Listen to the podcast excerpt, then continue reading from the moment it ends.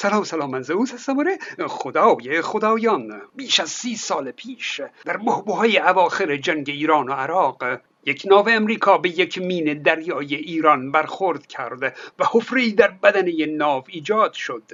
در روز 29 فروردین 1367 18 اپریل 1988 به تلافی اون ناوهای امریکا در یک عملیات به نام آخوندک دو سکوی نفتی ایران رو به آتش کشیدند. بلافاصله قایقهای تند روی سپاه به راه افتادند. اما نه به سوی ناوهای امریکا بلکه برای زدن کشتی ها و نفتکش ها در خلیج فارس. امریکا در مقابل هواپیماهای خودش رو بالای سر قایقهای تندروی ایران فرستاد و با چند تا بمب ای برخی از اونها رو نابود کرد. بمب خوشه اینجوریه که وقتی میاد نزدیک زمین میشه یه انفجار کوچیک داره که بمب رو تبدیل به صدها بمب کوچکتر می‌کنه. و سطح وسیعی رو زیر بارش بمب ها قرار میده. اما بمب های کوچیک. بعد ایران برای مقابله کشتی جوشن رو فرستاد. کشتی موشک انداز جوشن چند تا موشک کروز رو به سمت ناو امریکایی شلیک کرد که خب امریکا با ضد موشک اونها رو نابود کرد و سپس ناو امریکایی به کشتی جوشن موشک شلیک کرد و کشتی ایران رو نابود و غرق کرد. موشک کروز یه جور موشک هدایت شونده است که یه موتور جت کوچولو داره و خودش می‌تونه تغییر مسیر بده تا به هدف برسه. او از آسمان هم جنگنده های ایران اومدن اما نتونستن کاری بکنن یکی از جنگنده های ایران آسیب دید و همشون از معرکه دور شدند. بعد ناو جنگی سهند به معرکه نزدیک شد. ناوهای سهند و سبلان دو ناو جنگی پیشرفته انگلیسی بودند که شاه ایران 7 سال قبل از انقلاب خریده بود. ناو جنگی سهند با هواپیماهای امریکا درگیر شد و کلا 7 دقیقه دوام آورد و بعد دیگه اونقدر سوخت تا غرق شد. بعد ناو سبلان هم به میدان اومد. اونم با هواپیماهای امریکا درگیر شد و اونم منهدم شد. دیگه نیروهای نظامی ایران حرفی برای گفتن نداشتند و درگیری عملا تمام شد. در این میان یک هلیکوپتر کبرای امریکا در نزدیکی ناو امریکایی معلوم نشد که به چه علت سقوط کرده و دو سرنشین اون کشته شدند. او البته هیچ موشکی بهش نخورد. اما به هر حال در این معرکه امریکا یک هلیکوپتر و دو کشته داد و ایران دو ناو جنگی یک کشتی موشک انداز سه تا قایق تندرو دو تا سکوی نفتی پنجاه و شش نفر کشته و صدها مجروح داد.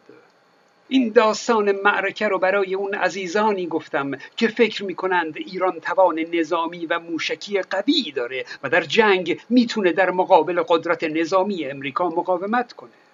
بودجه تصویب شده برای نیروی نظامی امریکا در سال 2020 638 میلیارد دلاره فکر کنم برای نیروی نظامی ایران حدود 6 میلیارد دلار باشه تازه تکنولوژی پیشرفته امریکا رو هم در نظر نگیریم یعنی صد تا ایران هم که جمع بشن از پس امریکا بر نمیان یه بخشی از نیروی امریکا که روانه خلیج فارس و منطقه شده می‌تونه در عرض یک ماه ایران رو کاملا شکست بده و نابود کنه.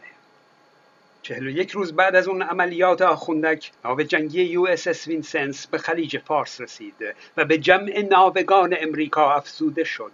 تنها پنج روز پس از استقرار اون در خلیج فارس در دوازدهم تیر ماه 67 سوم ژوئیه این ناو امریکایی در حال عبور از تنگه هرمز در اسکورت نفتکش ها در تعقیب چند قایق تندروی ایران وارد آبهای ایران میشه و در حالی که هواپیمای مسافربری ایران ایر به سمت دوبی در پرواز بود ناو امریکایی میگه ده بار به هواپیما هشدار داده اما هیچ پاسخی دریافت نکرده. سپس به عنوان اینکه شاید این هواپیمای جنگنده F-14 ایران باشه دو موشک به سمت شلیک کرده. 290 مسافر هواپیما در اون حادثه جان باختند. هواپیمای ایرباس 300 ایران 52 متر طول داشته و F-14 19 متر طول داره. تقریبا سه برابر بزرگتر بوده. ناو امریکایی عمدن هواپیمای ایران رو ساقط کرد. چرا؟ او در اون روزها آنچنان ایران خلیج فارس رو ناامن کرده بود که دیگه حتی کسی برای زدن یک هواپیمای مسافربری هم با ایران احساس همدردی نمی کرد. زدن هواپیمای مسافربری ایران ایر نشون داد که افکار عمومی جهان برای حمله به ایران آمادگی داره تا شر ایران رو از سر منطقه و جهان کوتاه کنه دو هفته بعد از اون بود که ایران قطعنامه 598 برای پایان دادن به جنگ ایران و عراق رو پذیرفت و آیت الله خمینی به قول خودش جام زهر نوشید. در این روزها باز تنش بین ایران و امریکا اندکی بالا گرفته. شبه نظامیان کتایب در عراق که تحت حمایت جمهوری اسلامی هستند با راکت یک پایگاه رو در عراق زدند و یک پیمانکار امریکایی کشته شد. در عوض امریکا پایگاه کتائب رو بمباران کرد و دست کم 25 نفر از اعضای کتائب رو کشت. بعد اونها دیوار سفارت امریکا در بغداد رو آتش زدند. امریکا هم زد ابو مهدی مهندس رئیس کتائب رو کشت و از اون بالاتر زد قاسم سلیمانی رئیس کل سپاه قدس رو هم کشت. جمهوری اسلامی خیلی عصبانی شد. رهبرش گفت انتقام سخت می‌گیریم. خلاصه یه روز به امریکایی گفتن که پایگاه عین الاسد رو در عراق خالی کنید. هرچه دارید هم ببرید بیرون تا ما پایگاه خالی شما رو موشک بزنیم. شما امریکایی ها هم دیگه لطفا به خاطر زدن یک زمین خالی از ما انتقام نگیرید. این بشه انتقام سخت ما از شما تا آبروی رهبر جمهوری اسلامی حفظ بشه. با هم تفاهم کردند و امریکا پایگاه رو خالی کرده و ایران در نیمه شب چند تا موشک فرستاد به سمت پایگاه خالی عین الاسد که به کسی آسیبی نرسونده و گفت اینه ما شجاعیم. گفتیم از امریکا انتقام سخت می‌گیریم. اینم انتقام. جناب آقای ایمان سلیمانی امیری تشبیه قشنگی کردند بین عمل پیامبر در قضوه همراه الاسد و حمله جمهوری اسلامی به پایگاه عین الاسد. پیامبر بعد از اینکه از جنگ احد شکست خورده برگشته بود خب خیلی زایه بود. پیامبر به مسلمان ها وعده پیروزی داده بود اما شکست خورده برگشتند. بد جوری شکست خورده بودند پیامبر فردای اون روز برای جنگ همراه الاسد به راه میفته با کی به جنگه؟ با هیچ کی. با زمین خالی به جنگه. مثلا بره در بیابون به تعقیب مشرکان مکه. اون مشرکان هم که پیروزمندانه برگشتن به مکه دیگه در بیابان نموندن که. فردای اون روز پیامبر میره. حالا با چه حال زار و نزاری میره؟ بشنوید. می‌گوید و پیامبر برون شد در صفحه 47 جلد دوم کتاب طبقات ابن سعد. و پیامبر برون شد رخسار زخمی و پیشانی شکافته و دندانها شکسته و لب زیرین آماسیده و پوست زانوها کنده و شانه راست از ضربه ابن قمیعه آسیب دیده که در واقع حالت پیامبر رو داره میگی که از همه جا مورد ضرب واقع شده بود. پیامبر با سپاه خودش میره چی کار می‌کنه؟ ابن سعد اشاره می‌کنه. در آن شبها که سپاه اسلام بیرون رفته بود به ظاهر به دنبال تعقیب مشرکان مسلمانان در 500 جا آتش برمیافروختند. تا جایگاه آنان از دور دیده شود. یعنی ببینن که چقدر مسلمان ها دارای عده و عده هستند و بدین سان آوازه جایگاه و آتش آنان در هر سو پیچید.